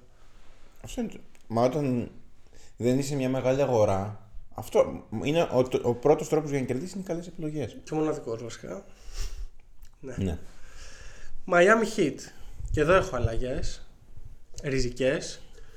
Πακετάρω Στρούς, Ρόμπινσον και όλα τα ρέστα. Και φέρνω DeMar DeRozan στο Miami. Κάνει δίδυμο με Butler και τριάδα με Hero. Μαζί με Butler γινόμαστε κολλητοί. Δεν σουτάρουμε ποτέ. Ποτέ όμως. Από Δεν το σουτάρουμε τρίποντο. ποτέ τρίποντο. Τρίποντο. Όχι, δίποντο. ποτέ και κατεβαίνουμε Bad Boys Resurrection στα playoffs. Πώς ακούγεται; Εμένα μου αρέσει αυτό το, το pairing που κάνεις με DeRozan και Butler. Αν και μπορούσα, θα το έβλεπα και ανάποδα, δηλαδή ο Butler να ξαναγυρίσει στο Σικάγο. Κάπως. Ε, το Σικάγο είπαμε αφού το κάψαμε. Οκ. Ε, αλλά μετά δεν ξέρω κατά πόσο θα μπορέσει να σταθεί τόσο mid-range παιχνίδι. Δηλαδή, έχοντας τρεις παίκτες που σουτάρουν τρίποντο με το σταγονόμετρο. Εντάξει, ο Χειρός σουτάρει, αλλά Ναι, μόνο ε, αυτός. Ο Μπαμ δεν σουτάρει με το σταγονόμετρο. Ντερόζαν το ίδιο. Μπάτλερ το ίδιο. Μας το είπα, δεν θα σουτάρουμε τρίποντα. Θα φέρουμε την ε, αλλαγή που θα είναι να γυρίσουμε στο παρελθόν. Εμπρός για πίσω. Εμπρός για πίσω. Οκ, το ακούω. Αν και δεν ξέρω αν οι άλλοι θα πούνε Α, Ντάνκαν Ρόμπινσον. Πω, πω, πω, πω, πω. Θα τον αξιοποιήσουν. Στα podcast. Milwaukee Bucks. Εδώ σε θέλω. Φίλε, η υπόθεση Middleton μου βρωμάει.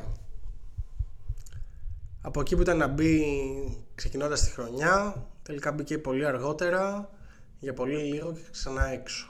Δεν μ' αρέσει η φάση. Υποτίθεται ήδη έχασε, ήταν να γυρίσει εντός playoffs αν θυμάσαι Ναι. σε περίπτωση που περνούσαν οι Bucks. Ίσως είναι η στιγμή να γίνει κάτι εκεί και όσο είναι καιρός. Στέλνω λοιπόν Chris Middleton στους Wizards για τον ε, Bradley Bill. Θα μου πεις ο Bradley Bill είναι πιο υγιής; Πιστεύω ότι ο Bill αράζει και με το παραπάνω στους, στους Wizards. Επομένως κάνω ένα τέτοιο trade. Κοίταξε, εγώ προσωπικά το έχουμε συζητήσει και πολλές φορές off the record ας πούμε. Το Middleton δεν του συμπάθησα ποτέ. Καλός χρυσός, αλλά πιστεύω ότι έχει κάνει ένα τρελό overachieve και έχει δίπλα του το Γιάννη. Οπότε θα τον δώσω κι εγώ. Καλά, εγώ θα ήθελα να τον δώσω πολλές χρονιές τώρα. Ασχέτως του πρωταθλήματος και των καλών. Γιατί όντως έκανε κάποιες πολύ καλές σεζόν. Αλλά νομίζω ότι θα έπαιρνα Ντερόζαν. DeRozan. Ναι. Και ποιος θα σουτάρει. Το θέλουμε το σουτ, δεν γίνεται. Α, στους άλλους δεν σε πείραζε που δεν σουτάρανε οι Εσύ, Μαϊάμι. εδώ έχουμε τώρα το Γιάννη. Πρέπει να τον προσέξουμε. Αν μπαίνει Είναι μέσα. φιλαράκι, μα είναι Έλληνας. Ρε φίλε, Είναι ο- δικό μας παιδί ο Γιάννης. Ρε, εσύ, πρέπει όλοι να σουτάρουν στο, Ο Λαβίν. στο Milwaukee. Ο Λαβίν το ακούω. Πιο πολύ. Δεν γίνεται να έχεις Ντερόζαν και να μπαίνει μέσα ο Γιάννης και να είναι και ο Ντε και ο Ντεμάρ μέσα. Ωραία, σκέψου με, σκέψου με Λαβίν, φίλε. Κάθε match highlight. Ναι. Καλά, τους λατρεύω και τους δύο. Ειδικά τον Ντερόζαν τον έχω μεγάλη αγάπη. Αλλά θέλω, να πάει, θέλω να πάει κάπου αλλού να πάρω φανέλα. Α, οπότε ας πάνε οι, οι Milwaukee με τον Middleton στην πόρτα των Bulls και να ρωτήσουν τι δίνετε γι' αυτόνα; Βγαίνει και στα λεφτά νομίζω αυτό. Οπότε, Το έκανες, ε. ναι, ναι. Minnesota Timberwolves. Και εδώ δεν πάει καλά το πράγμα. Και σου έχω και εδώ, σε περίπτωση που δεν σ' άρεσε η Ατλάντα, αυτό που σου πρότεινα πριν. Ε, το δωράκι μου είναι Gobert για Trey Young. Ακούγεται; Δεν μ' αρέσει καθόλου. Ε, φίλε, δηλαδή στην- η Ατλάντα τι θα γίνει, σαν αυτές τις ομάδες του 2K που μαζεύεις μόνο 5 center για να παίξουν μεταξύ τους. Δηλαδή έχεις Προφανώς. Καπελά, έχεις Οκόνγκου, θα έχεις και Γκομπέρ. Ρε τα ρέστα, θα τα βρούμε. Α, Τα γύρω γύρω φτιάχνονται και ο και D'Angelo θα στείλεις. Απλά το κεντρικό trade θα είναι αυτοί οι δύο. Να παίξει Trey Young με KAT και Edwards. Να γουστάρουν τη ζωή μας. Να το γουστάρουν και αυτοί επιτέλους γιατί είναι τρεις τύποι ε, αχώνευτοι μεταξύ τους. Να φύγει ο Γκομπέρ που ήδη τον κράζουν και κάνει μια από τις χειρότερες χρονιές της καριέρας του. Να πάει με Ντεζούντε να του πετάει τις μπάλες να καρφώνει και θα το βρουν και στην Ατλάντα. Πήραν και Buddy Hield από το προηγούμενο δώρο. Φίλε, τους, έχω- τους έχω φτιάξει τους Ατλάντα. Πλάκα πλάκα. Εγώ θα έδινα Ντεζούντε Μούρε στους... Ε, άμα θες να κάνεις κάτι τέτοιο... Δεν άμα- φεύγει, δεν φεύγει αυτός. Δεν φεύγει, τώρα τον πήρες. Το θέμα είναι ο Young που δεν την παλεύει ούτε με τα ρούχα του. Δεν το κάνεις με Δεν τίποτα. συμμε- δηλαδή, ε, νομίζω δεν συμφέρει καμία από τις δύο ομάδες. Βρε, Άγιος Βασίλης είμαι, ό,τι θέλω κάνω. Βρε, εσύ- ναι, συμφωνώ, αλλά οκ. Δεν ξέρω. Εμένα, για, μα- για μένα η πρώτη φυγή θα πρέπει να είναι του Γκομπέρ. Ναι. Αλλά πλέον πού; Δηλαδή. Όχι, είναι- τώρα τον πήρες και έδωσες και τα πάντα, δεν γίνεται να το... Τώρα δεν τον έδωσες μόνο για Τρέι Τον Γιάνγκ. έ... Ε, Τώρα δεν τον έδωσες μόνο για Τρέι Γιάνγκ. Δηλαδή, άμα τον δώσω εγώ πουθενά αλλού, σε πειράζει, αλλά για Τρέι ισχύει, Γιάνγκ. ισχύει, γίνεται. ισχύει. Ε, εντάξει, κατάλαβες τι θέλω να σου πω. Η μένα η πρώτη φυγή είναι λοιπόν Διάντζελο Ράσελ. Ο οποίος ακόμα έχει μια κάποια αξία. Πιστεύω ότι ο Γκομπέρ είναι. Πώς είπα για το Westbrook, ότι όσο περνάει η σεζον πέφτει. Ναι. Μόνο τα λεφτά του δεν πέφτουν. Και δεύτερη φυγή, σκανδάλι και σκάνδαλο μαζί, κάτω. Κάπου. Δεν ξέρω πού. Κατ για Trey Young. Κατ, άκου τώρα εδώ, ανταλλαγή. Σου πέσουν τα μαλλιά. Για Ingram, Βαλανσιούνας και τον πετάς εκεί κάτω. Ωχ, θέλω πολύ καιρό να το σκεφτώ αυτό. Γιατί, όχι, δεν μ' αρέσει. Δεν μ' αρέσει. Δεν τον θέλω εκεί. Δεν το θες παίρνει με όχι, Zion. ρε, μαζί με Zion, ούτε καν. Θα μπλέξουμε τα μπούτια μας. Είναι και χοντρά και στους δύο. Λοιπόν, άστο, δεν μας βγήκε αυτό. Προχωράμε. Νίξ. Ε, εντάξει, για Νίξ θα πάνε αρκετά καλά αυτή τη στιγμή. Που σημαίνει ότι είναι μετρή. Ε, δεν μπορώ να βλέπω τον ε, την Ποντόρε, φίλε. Με τίποτα. Με τίποτα. Με τίποτα. Είναι, είναι ένα από τους προπονητές που έχουν κουράσει. Έβλεπα τις προάλλες στο μάτς με τους Suns που κέρδιζαν 20 πόντους σβηστά από, 30 αρκε- έχει από φτάσει, αρκετά μαζί το νωρίς. βλέπαμε. Και ο Μόντι Williams είχε βάλει, ξέρω εγώ, τελευταία περίοδο να παίξει το εφηβικό. Και ο Τιμποντό έπαιζε με starting 5 σχεδόν μέχρι τα τελευταία δευτερόλεπτα. Φίλε, έβγαλε το Randall. Δηλαδή, έμε έχεις πληγωθεί από αυτό το πράγμα κάνοντας το λάθος με τον Rose, τραυματίζοντα στο τελευταίο λεπτό σε χασομέρια. Και τον Randall τον έβγαλε στο 24 και 8. Θέλω έναν. ε, το δώρο μου στη Νέα Υόρκη είναι ο Steve Nash. Ε, δεν έχω χάσει την πίστη μου σε αυτόν τον προπονητή. Δεν ξέρω γιατί δεν δούλεψε καθόλου στο Brooklyn. Και πριν μετακομίσει και πάει αλλού, στον Καναδά ίσως, που είναι και Καναδός, ε, θέλω άλλη μια ευκαιρία σαν προπονητής να του δώσω. Και πιστεύω επειδή είναι και έξυπνος, σαν παίκτης ήταν διάνοια, θα μου πεις αυτό δεν σημαίνει ότι είναι και σαν προπονητής. Αλλά θέλω να δω πώς μπορέσει να δουλέψει καλύτερα με τους Knicks. Επομένως, αυτό είναι το δώρο μου. Και εμένα η αλλαγή προπονητή νομίζω ότι είναι επιτακτική. Απορώ γιατί δεν το βλέπουν οι Knicks τόσο καιρό. Θε- τον Ε, δεν θε- το βλέπουν τόσο καιρό γιατί μπήκανε playoffs ε, πρόπερση. Πέρυσι Μαμού πήραν όμως Μπράνσον. Ε, και φέτος είναι πάλι σε τροχιά playoffs. Γι' αυτό. Δηλαδή τον Τιμποντό το θεωρώ. Εντάξει, σίγουρα όχι τον Κρύβερς Παπατζή. Βέβαια τον Κρύβερς έχει πάρει και το πρωτάθλημα. Αλλά Ο Τιμποντό δεν έχει πάρει. όχι. Για Ή πες. αν έχει πάρει σαν, Τώρα, τώρα το βλέπω. σαν staff. Ε, όχι σαν πρώτος. Αλλά τον θεωρώ αρκετά μεγάλο παπατζή. Δηλαδή, οκ, καλός αμυντικός, αλλά δεν έχει... Ε, τους εξωθεί, ρε φίλε, τους παίκτες. Δεν δεν βοηθάει στο development κανενός άλλου πέρα από τους 6-7 που χρησιμοποιεί. Ναι. Δεν ξέρω. Νομίζω ότι Θέλει μια ανανέωση. Έχεις Ναι. που έχεις ένα σωρό ε, μέτριους παίκτες και κανέναν καλό, πολύ καλό, πέρα από τον Μπράνσον ίσως. Που και Εμένα αυτό και ο Ράντλ μου αρέσει, αλλά οκ. Προσωπικό γούστο. Ναι, δεν είναι top tier όμως. Δεν είναι... Όχι, αλλά είναι ένας perennial all-star. Δεύτερο, θα τον- δεύτερο ναι. τρίτος και κάτω. Δεύτερο τρίτη και κάτω είναι όλοι. Ναι, εντάξει, all-star, all-star δεν έχεις. Οκλαχόμα με έχουν νευριάσει. Ε, Παρ' όλα αυτά θα τους δώσω καλό δώρο. Μην τους δώσει Wemby. Όχι, δεν θα τους δώσω Wemby. Ε, σε περίπτωση που το Toronto βαρέσει η διάλυση, ο G που τον έστειλα και αλλού πριν. Γενικά τον θεωρώ φευγάτο τον OG μάλλον.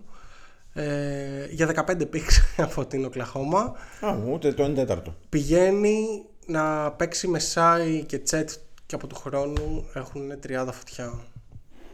Γενικά πιστεύω ότι θα πάει πολύ καλά αυτό.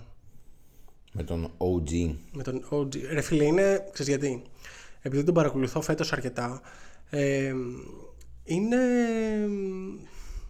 είναι πολύ καλός παίκτης, πολύ χρήσιμος παίκτης.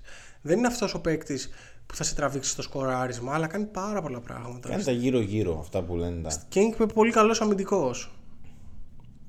Εγώ θα ήθελα να δω John Collins εδώ πέρα. Πιστεύω ότι θα Collins. τον πάρουν και ψιλοκοψοχρονιά.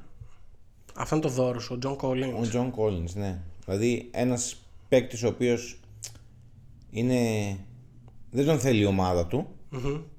Τον παίρνεις. Καλά, δεν το ξέρουμε αυτό, τέλος πάντων, ακριβώς. Τέλος πάντων δεν περνάει καλά στην ομάδα του.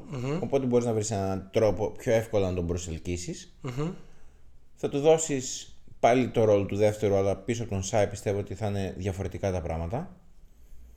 Και θα χτίσεις με αυτόν μια ωραία τριαδούλα. Κόλλιν, Σάι και Τσέτ όταν θα γυρίσει. Αν Ωραίο θα και γυρίσει αυτό. αυτός. Γιατί να με γυρίσει, ρε. Ε, ξέρω εγώ τώρα ο καθένας φεύγουν, κάνουν ραν. Πιστεύω θα γυρίσει, αλλά. Έλα, μια χαρά θα είναι. Άρα, Τον άρα έχω το και αυτόν ακούς. στο φάνταση. το ακούω, μ' αρέσει, μ' αρέσει και αυτό, ναι. Πάμε Orlando Magic. Ε, το Orlando έχει τύχει, έχει τύχει. Το Orlando γενικά το ψιλοπαρατάω, φίλε, εκτός αν μου δώσει και άλλο κάποιο κίνητρο για να το παρακολουθήσω στη συνέχεια. Έχω δει κάποια μάτς, φτάνει. Θεωρώ ότι δεν είναι τόσο κακό όσο δείχνει το ρεκόρ του.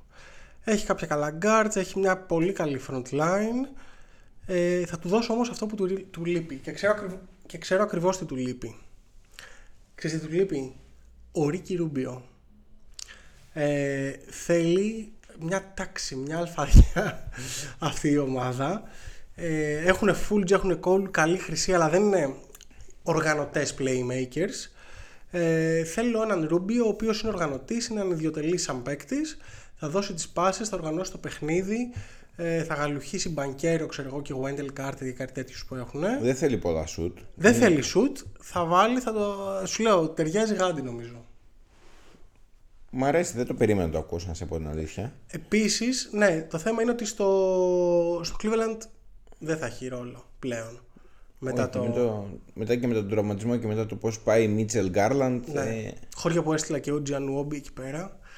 Οπότε. έχει γεμίσει το backcourt. Ναι, που μόνο θέλει αυτό. Το ακούω πάρα πολύ, πολύ καλή επιλογή. Ναι. Φιλαδέλφια 76ers.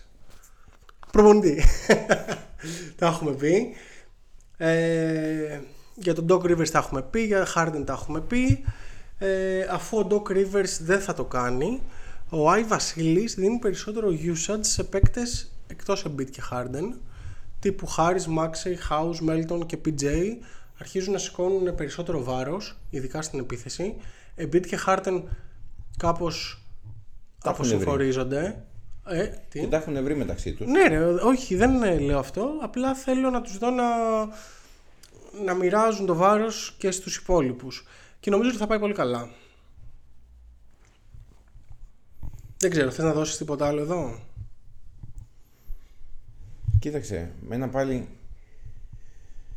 Ουφ, Κάτι δεν, κάτι δεν μ' αρέσει εκεί στο 3-4 αλλά από πάγκο. Δηλαδή θα έδινα ενδεχομένως από Σικάγο αφού εντάξει και το Σικάγο το διαλύσαμε. Ε, τον Williams. Ναι. Τριαράκι να έρχεται από πάγκο με καλό σουτ. Νομίζω ότι θα ήταν μια καλή επιλογή. Οκ. Πάμε Phoenix Suns. Πάμε και εκεί πέρα να δούμε τι γίνεται. Το δώρο ήρθε με τον νέο ιδιοκτήτη. Νέος, Σίγουρα. ωραίος, μπασχετικός. Έφυγε ο τοξικός πρώην που ε, τα σκάνδαλα που τα έχουμε αναλύσει ε, στη σελίδα. Ε, το ψάρι βρωμάει από το κεφάλι και αφού το κεφάλι άλλαξε μπορούμε να περιμένουμε καλύτερα πράγματα. Ε, όχι όμως και πολύ καλύτερα στη σχέση του Μόντι με τον ε, Aiton που όπως είδαμε ακόμη πλακώνονται. Όπ φίλε, δεν θα πιστέψεις τι έχω εδώ. Θα δώσεις τον Ayton; Θα δώσω τον Ayton. Πού τον είχαμε δώσει πριν, Πού τον δώσαμε; Εγώ τον είχα δώσει Ιντιάνα. Εγώ τον δίνω τώρα Ατλάντα. Ε, μα διάλεξε μια άλλη ομάδα. Ρε έτσι, φίλε, για το καλό. πιστεύει. Άκου να σου πω, δεν το έκανα συνειδητά. Θα δώσω λοιπόν ε, το τον δίνω Ατλάντα και παίρνω Καπελά και Χάντερ και πάμε για ένα τελευταίο run με CP3 και Booker. Δεν σ' αρέσει, ε. Όχι. Ε, Φίλε, το έχω. δεν, είναι, δεν, δεν ξέρω γιατί τους στέλνω όλους Ατλάντα. Δεν είναι. Δεν μου αρέσει. Ε, δεν ξέρω γιατί. Να σε στείλουμε και σένα Ατλάντα. Ε, έχει ωραία chicken wings, μαθαίνω. Γιατί ρε δεν σ' αρέσει; Έχεις CP3, έχεις Booker, έχεις καπελά με τον Ταΐζιο CP3, έχεις Hunter τίμιο τριαράκι. Δεν σ' αρέσει; Με τίποτα. Δεν ξέρω. Ναι, Δεν. Είναι, είναι λίγο περίεργη η. Τι θα ήθελες, φήμη. τι θα ήθελες να δώσεις στους Suns; Τι, Τι- πιστεύεις ότι τους λείπει, τι, που μόνο ο Άγιος Βασίλης θα μπορούσε να τους το δώσει; Μόνο ο Άγιος Βασίλης θα μπορούσε να τους το δώσει. Καλά, εντάξει. θα- ε, Υπάρχουν παίκτες. Να τους λείπει όμως να κάνει τη διαφορά. Μα δεν θα. Θες να σου πω ένα ωραίο πακετάκι. Για πες. Που, βέβαια, θα είναι αυτό που λέμε τύπου force to trade. Οκ, Βαλανσιούνας Γκράχαμ από Pelicans ναι, για Ayton. εντάξει. Παίρνεις και ένα σουτέρ να έρχεται από τον πάγκο. Έχουνε μωρέ τέτοιους. Όχι. Ε, Έχουν το Σάμετ, ε, αλλά λείπει ο Καμ Τζόνσον ο οποίος είναι τραυματίας. Ουσια... Είπαμε όλοι είναι υγιείς, defa- default. Default ο άλλος είναι πεθαμένος. Μπορεί να μην Όχι, γυρίσει. είπαμε, βέβαια, αφού τι να είπαμε, κάνει. είπαμε υγεία σε όλους. Ε, κοίταξε, ουσιαστικά από ό,τι βλέπω το πάμε σε στήλη ότι κρατάμε το ίδιο game style, απλά αλλάζουμε τις Pieces. μονάδες. Ναι. Και θέλω να διώξουμε τον Aiton. Φίλε, για μένα πρέπει να φύγει ο Aiton, δεδομένου ότι Για μένα καλύτερα να πάει στην τέτοια, στους Pelicans. δεν ξέρω να γίνουν τα συμβόλαια, κύριε φίλε. Α, όλα τα άλλα τα, τα, τα, βγάλαμε. τα λύσαμε. Δηλαδή έχεις Max, Zion. Τέλος πάντων, οκ. Οκ, το ακούω. Portland. Εδώ θέλω να κάνω. Αν μπορούσα να δώσω δώρο που πρέπει να είμαι ο Θεός, όχι ο κ. Βασίλης για να το κάνω, θα έδινα κατευθείαν ένα δαχτυλίδι στο Lillard. Αν μπορούσα να το κάνω, θα το έκανα. Ωστόσο, θέλω να αλλάξω τον Nurkic. Άσε με να μαντέψω. Γιατί δεν μ' αρέσει. Πάει Ατλάντα. Όχι, δεν πάει Ατλάντα. Θέλω δίπλα το Wood, φίλε. Το, στον παίρνω από τον Dallas και τον δίνω στο Portland. Και τι θα μου δώσεις τον Νούρκιτς. Πάρε ό,τι θες. Όχι, δεν, δεν σου δίνω τίποτα βασικά. Για το Portland μιλάμε. Παίρνω ε, Hood και τον βάζω δίπλα στο Lillard και στον Simons.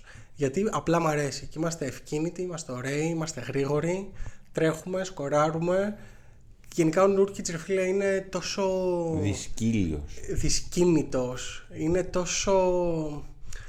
Είναι ο παίκτης που τον βλέπεις στα ανοιχτά, ξέρει μπάσκετ, αλλά το ξέρει παλιά. Και μετά έγινε ψίστης, ας πούμε. Σε, πάει από barbecue σε barbecue. Ε, Γεννήθηκε σε άλλη εποχή. Δηλαδή, άμα Ναι. γεννιόταν καμιά δεκαετία πιο πριν και την προλάβαινε αυτή την εποχή του τριπώντου και του γρήγορου μπάσκετ στα τέλη του, θα ήταν την προηγούμενη. Στις, στα Zero θα ήταν δεν, φοβερός. δεν μ' αρέσει. Πότε αυτό. Δεν ξέρω. Σ' αρέσει; Αφού δεν με, δεν με ρώτησες Έλα, ιδιαίτερα. πες, πες, πες. Τι θα Όχι. έδινε στο Portland; Εδώ μου πήρες το Wood τώρα. Εσύ- για το Portland ε, μιλάμε, ε, ας το Wood. Έναν παίκτη έχουμε πίσω από τον Lillard, από τον ε, Lillard, λέω, πίσω από τον ε, Doncic και μου τον πήρες έτσι. Μου τον άρπαξες. Σου έδωσα όμως MVP ρε φίλε. Κοίταξε, εγώ θα πήγαινα στο Ορλάντο, το οποίο έχει ψωμάξει ψηλού. Ισχύει. Και τι θα έπαιρνες; Είτε θα έπαιρνα τον φτηνό, αλλά πιστεύω ότι έχει potential Mo Bamba. Μεγάλο ρίσκο. Δεν το πιστεύουν και πολύ αυτό. Οκ. Εντάξει, γι' αυτό και σου είπα ότι θα είναι φθηνό. Δηλαδή, γιατί επειδή δεν τον πιστεύουν, δεν, δεν είναι απαραίτητο ότι θα έδινε στον νουρκιτ αλλά θα έπαιρνες στο Μομπάμπα για κάτι διαφορετικό. Και εντάξει, άμα είναι να πατήσει κουμπί, πάνε Weldon Calder Jr. Ε, εσύ όμως τον δώσουν αυτό να. Ε, άντε ρε, ενώ όλους τους άλλους θα τους δώσουν. Sacramento Kings. Ε, εδώ τους έχει ευλογήσει ο Θεός. Ανάβουμε το beam και παρουσία στα playoffs. Δεν χρειάζεται κάτι άλλο. Να σπάσει η κακοδαιμονία. Κατάρα. Τον 10, παι- παίζει πλέον να είναι γύρω στα 17 χρόνια. 18. Δεν ξέρω. Ε, το είχαμε πει βασικά, αλλά δεν έχει σημασία. San Antonio Spurs. Drum roll, παρακαλώ. Wemby. Και εσύ τον θέλεις εκεί; Εκεί μόνο. Και εγώ τον, τον, τον θέλω πάρα πολύ εκεί. Εκεί μόνο. Μαζί με το υπόλοιπο πεζο- παιδομάζωμα που έχουν ντραφτάρει οι Spurs. Popovich λογικά μέχρι τα 80-90 όσο πάει. Και νέος Duncan. Και εγώ δεν πιστεύω ότι Με Ζόχαν εκεί πέρα. Ένας πουλέν μου, παικταρά μου. Αν και πήγε να μας καθαρίσει, αλλά μεγάλο πουλέν ο, Ναι. ο Σόχαν. Μα μ' αρέσει εκεί. Τους δίνω εγώ μπανιάμα. Γενικά οι Spurs.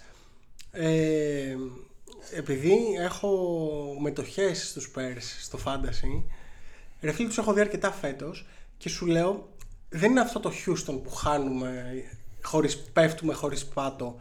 Τα παλεύουν ρε παιδί Οι μου, το Spurs πράγμα. παίζουν το ίδιο μπάσκετ που παίζουν όλα αυτά τα χρόνια. Απλά δυστυχώς τώρα Δεν κερδίζουν. αντί να έχεις τον Duncan έχεις τον Σόχαν, αντί να έχεις τον Ginobili έχεις Βασέλ ας πούμε. Βασέλ. Που είναι πολύ ωραίος ρε φίλε. Ναι, αντί να έχεις Parker έχεις Jones. Ρε, εσύ όλοι αυτοί είναι πολύ καλοί. Εμένα μου αρέσουν. Ναι. Αλλά το ταβάνι τους είναι τρεις ορόφους παρακάτω, όχι δύο μέτρα. Ε, εντάξει, κάτσε, δεν, δεν ξέρεις. Και ο Πάρκερ από πού ξεκίνησε, ο Τζινόμπιλι από πού ξεκίνησε. Ο Ginobili νούμερο 57 pick. Ωραία. Τορόντο Raptors. Ήρθε, εγώ έχω εδώ το Λαβίν. Λαβίν. Μμμ. Να ψωνίσουμε από Σικάγκο. Ε, έχουν νέα παιδιά να δώσουν. Βασικά ρε φίλε το Toronto δεν ξέρω τι. Ξέρεις τι το Toronto έχει ένα culture με Nick Nurse. Έχει έναν τρόπο που παίζει. Απλά νομίζω ότι είναι δύσκολο στο να σπάσουν, να διαλυθεί, να, να κάνουν κινήσεις. Πρέπει να βρουν ίσως κάτι μέσα από τον ίδιο τον, ε, Τον τον οργανισμό τους. Και ο Φανφλίδ ας πούμε νομίζω ότι δεν έχει άλλο να δώσει. Θα έπρεπε να, Ε, δηλαδή, εγώ εκεί θα έπαιρνα. να φύγει. Απλά άμα διώξεις και το VanVleet, ποιος θα παίξει ξέρω εγώ. Μετά δεν έχεις καν playmaker μετά. Ε, γι' αυτό εγώ θα πήγαινα σε playmaker Ναι. αναλόγως το τι θέλεις. Μμμ. Κοίταξε τώρα, νομίζω ότι θα έχουμε κουράσει πάρα πολύ τον κόσμο αν ξαναπούμε Ατλάντα. Οκ. Οπότε το Young θα τον πω πολύ γρήγορα και να φύγει σαν σκέψη. Trey Young. Ναι, και δημιουργός και εκτελεστής. Δηλαδή θα θύμιζε Λόρι. Μμμ. Αλλιώς μετά θα πήγαινα σε έναν παίκτη ε, πιο χαμηλό caliber, D'Angelo Russell. Κάτσε, sorry, τι είπες, Lowry. Θα θύμιζε λίγο, ναι. Α, θα θύμιζε, όχι να τον πάρεις. όχι, όχι, όχι, θα θύμιζε Λέω κι λίγο εγώ. Λόρι. Ναι. Λόρι τώρα στα 38. Λέω κι εγώ. Αλλιώς μπορεί να πήγαινε και σε D'Angelo Russell. Μμμ, το ακούω, δεν με τρελαίνει, αλλά Νομίζω ότι και ο Russell το ψιλοχρειάζεται. είναι ένας παίκτης, όχι μάλλον το Toronto έχει έναν προπονητή ο οποίος ε, σε βάζει στο πρόγραμμα. Είναι μια ομάδα έτοιμη που, Ναι. που πολύ, πολύ πιο εύκολα κολλάει ένα έξτρα κομμάτι Ναι. από ένα ολικό rebuild που πρέπει να κολλήσουν όλοι μεταξύ. Ναι, ας πούμε αυτή είναι η διαφορά ας πούμε που έχει το Toronto απέναντι στο στο Σικάγο ας πούμε ή στο, ή στο Houston. Θα μου πεις έχει πάρει και ένα πρωτάθλημα. Και στους Δηλα- Lakers. δηλαδή έχεις ένα, μια συνταγή και απλά προσπαθείς να την ανανεώσεις, να την, να την κουνήσεις και να την ξαναβγάλεις ίσως κάπως. Υπάρχει continuity. Ναι. Δεν. Ε, Είναι συμπαθητική ομάδα. Ο Σκόντι Barnes έχει αρχίσει να ανεβαίνει. Ο OG είναι super. μπο- Τον θέλουν οι υπόλοιπες 29 ομάδες στη Λίγκα. Και εσύ θες μπορείς να τον δώσεις τις υπόλοιπες 29 Έχεις και Μπίρτ εκεί πέρα που λενάκι από τον που λένε Ολυμπιακό. για τον Ολυμπιακό. Χουάντσο. Σιάκα. Σιάκα με εννοείται. Ωραία. Άλλες δύο έμειναν. Utah Jazz. Τι κάνει το τρελό ψηλό ξανθό αγόρι. Ο Ιβάν Δράγκο του NBA. Ρε φίλε, τι, τον, έχω, τον είχα πιστέψει πολύ από το εκείνο το Eurobasket, τον Μάρκανεν και φέτος φαίνεται να με δικαιώνει. Ο Ξέ- Clark- ξέρεις γιατί. Γιατί; Γιατί κάναμε handshake στο... Από το προηγούμενο Eurobasket. Ναι, Εγώ στο τελευταίο τώρα του δώσα το χέρι μου, το καλό. Ο Κλάρκσον μου αρέσει πάρα πολύ. Από μέρος δεν τον δίνω. Θα, εδώ αυτό που θα ήθελα είναι να δώσω, να κάνω ένα πακετάκι Sexton και Conley και να πάρω ένα καλό playmaker. Δεν ξέρω ποιος θα μπορούσε να είναι. Ίσως έφερνα και εδώ πίσω το Rubio, όχι για starter, αλλά ένα νεανικό playmaker να, τελειά- να ταιριάζει μαζί με Markkanen και μετά βλέπουμε. Στο μετά βλέπουμε εγώ θέλω να εστιάσω κυρίως Για πες. Και να τους δώσω λίγο τύχη στον draft ρε φίλε. Πήραν τόσα assets από Cleveland και από Minnesota. Οκ, το Cleveland, έτσι όπως πάει το Cleveland θα είναι λίγο καμένο. Αλλά άμα η Minnesota ειδικά δεν μπουν στα play-off, να έχουν λίγο τύχη για να ντραφτάρουν ψηλά. Δηλαδή και να ντραφτάρουν σωστά βασικά. Το θέμα στο draft είναι να ντραφτάρει σωστά, όχι απαραίτητα ψηλά. Να πάρουν τα κομμάτια που τους λείπουν, ένα καλό τριάρι, ένα έξτρα πεντάρι μαζί με τον Γκέσλερ που ο οποίος είναι ένα αμυντικό υπερόπλο εκεί πέρα, κάνει παπάδες, δεν τον έχω δει ιδιαίτερα αλλά όσο τον έχω δει είναι δυνατός. Γενικότερα είναι νέοι, έχουν μόνο δύο μεγάλους ηλικιακά τον Ρούντι Γκέι και τον Μάικ Κόνλι. που- Όχι, αυτή είναι φευγάτη, γι' αυτό τον έβαλα στο πακέτο. Τον Γκέι δεν ξέρω αν έχει κάνει μετοχές, ας πούμε τώρα. Να μπορέσει, δηλαδή και pick να μπορέσουν να πάρουν ε, γι' αυτόν. Κέρδος. Κέρδος θα είναι. Σίγουρα θα πρέπει να είναι νε... νεανικό ο κορμός.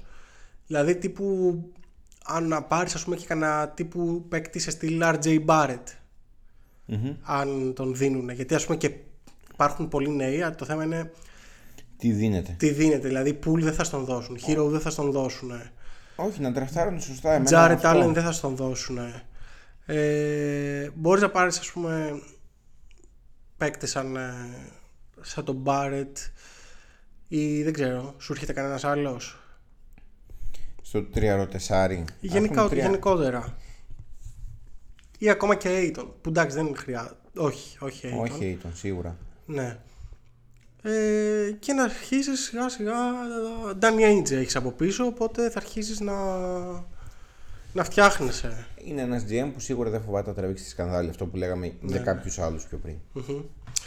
Και η τελευταία ομάδα για σήμερα, Washington Wizards. Η πρωτεύουσάνη. Εγώ εδώ πακετάρω Κούσμα και Bill. Τον Bill ήδη τον έστειλα. Κούσμα υπάρχει ενδιαφέρον από αρκετές ομάδες. Τους ε, στέλνω. Και ξεκινάω στρατηγική OKC με το να μαζεύω picks και assets και το βλέπουμε πώς θα πάει σε βάθος πενταετίας. Ε, και γιατί το λέω αυτό, γιατί δεν έχουμε κανένα ταλέντο το οποίο να μπορούμε να αναπτύξουμε ή να ποντάρω στο άμεσο ή στο κοντινό μέλλον. Επομένως, εξαργυρώνω στο peak της αξίας τους τα assets τύπου Beal και Kuzma ας πούμε. Ε, ο Beal Για μελλοντικά ή- ίσως και λίγο descending πλέον, λίγο πέφτει. Βέβαια εντάξει, η αξία του είναι εγνωσμένη, ας πούμε, είναι ένας certified scorer. Ε, μπορείς να τον δώσεις οπουδήποτε, ας ακόμα και στο Milwaukee ας πούμε, που λέγαμε πριν και να πάρεις κάτι. Δηλαδή τον ανανέωσες γιατί; Έχεις ας πούμε Porzingis, τί- τί- τίποτα δεν έχεις. Τι θα δεν, κάνεις; δεν έχεις τραφτάρει και καλά με Ρούι Χατσιμούρα και Αυδίγια, δεν τρελαίνομαι. Ε, ναι. Όχι, θέλει, θέλει rebuild εκεί πέρα, σοβαρό. Ε, βασικά έπρεπε να έχει γίνει εδώ και καιρό έτσι, όπως έφυγε ο Wall να φύγει ταυτόχρονα και ο Bill. Εντάξει, είχαν να ξεμπλέξουν και από ε, Westbrook. Εντάξει, μπλέξανε πρώτα για να ξεμπλέξουν. Μπλέξανε. για- Ε, περίεργη κατάσταση, δύσκολη αγορά. Παρ' όλα αυτά, τους πατάμε ευγενικά το κουμπί και Αν και είναι συμπαθητικούτσικη φέτος. Δηλαδή δεν... Ναι. 19η offensive rating, 14η defensive. και εντέκατη στην Ανατολή. πιο μέτριο δεν γίνεται, πιο χλιαρό.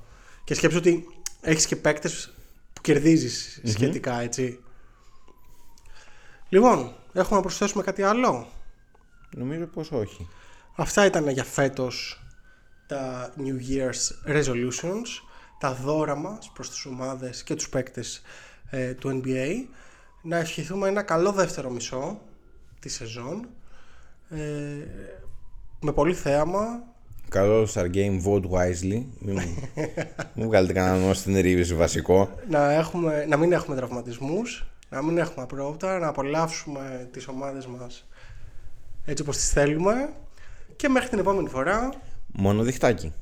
Through the window, off the wall, nothing but net. Here we go. Nothing but net. Nothing but net. Nothing but net.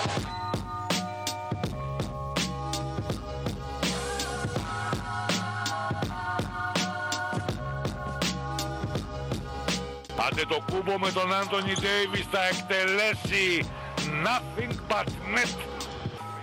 Carmelo! Nothing but net. Yes, sir. They double Embiid, and it doesn't matter. nothing but net. I think we're going to be here a while.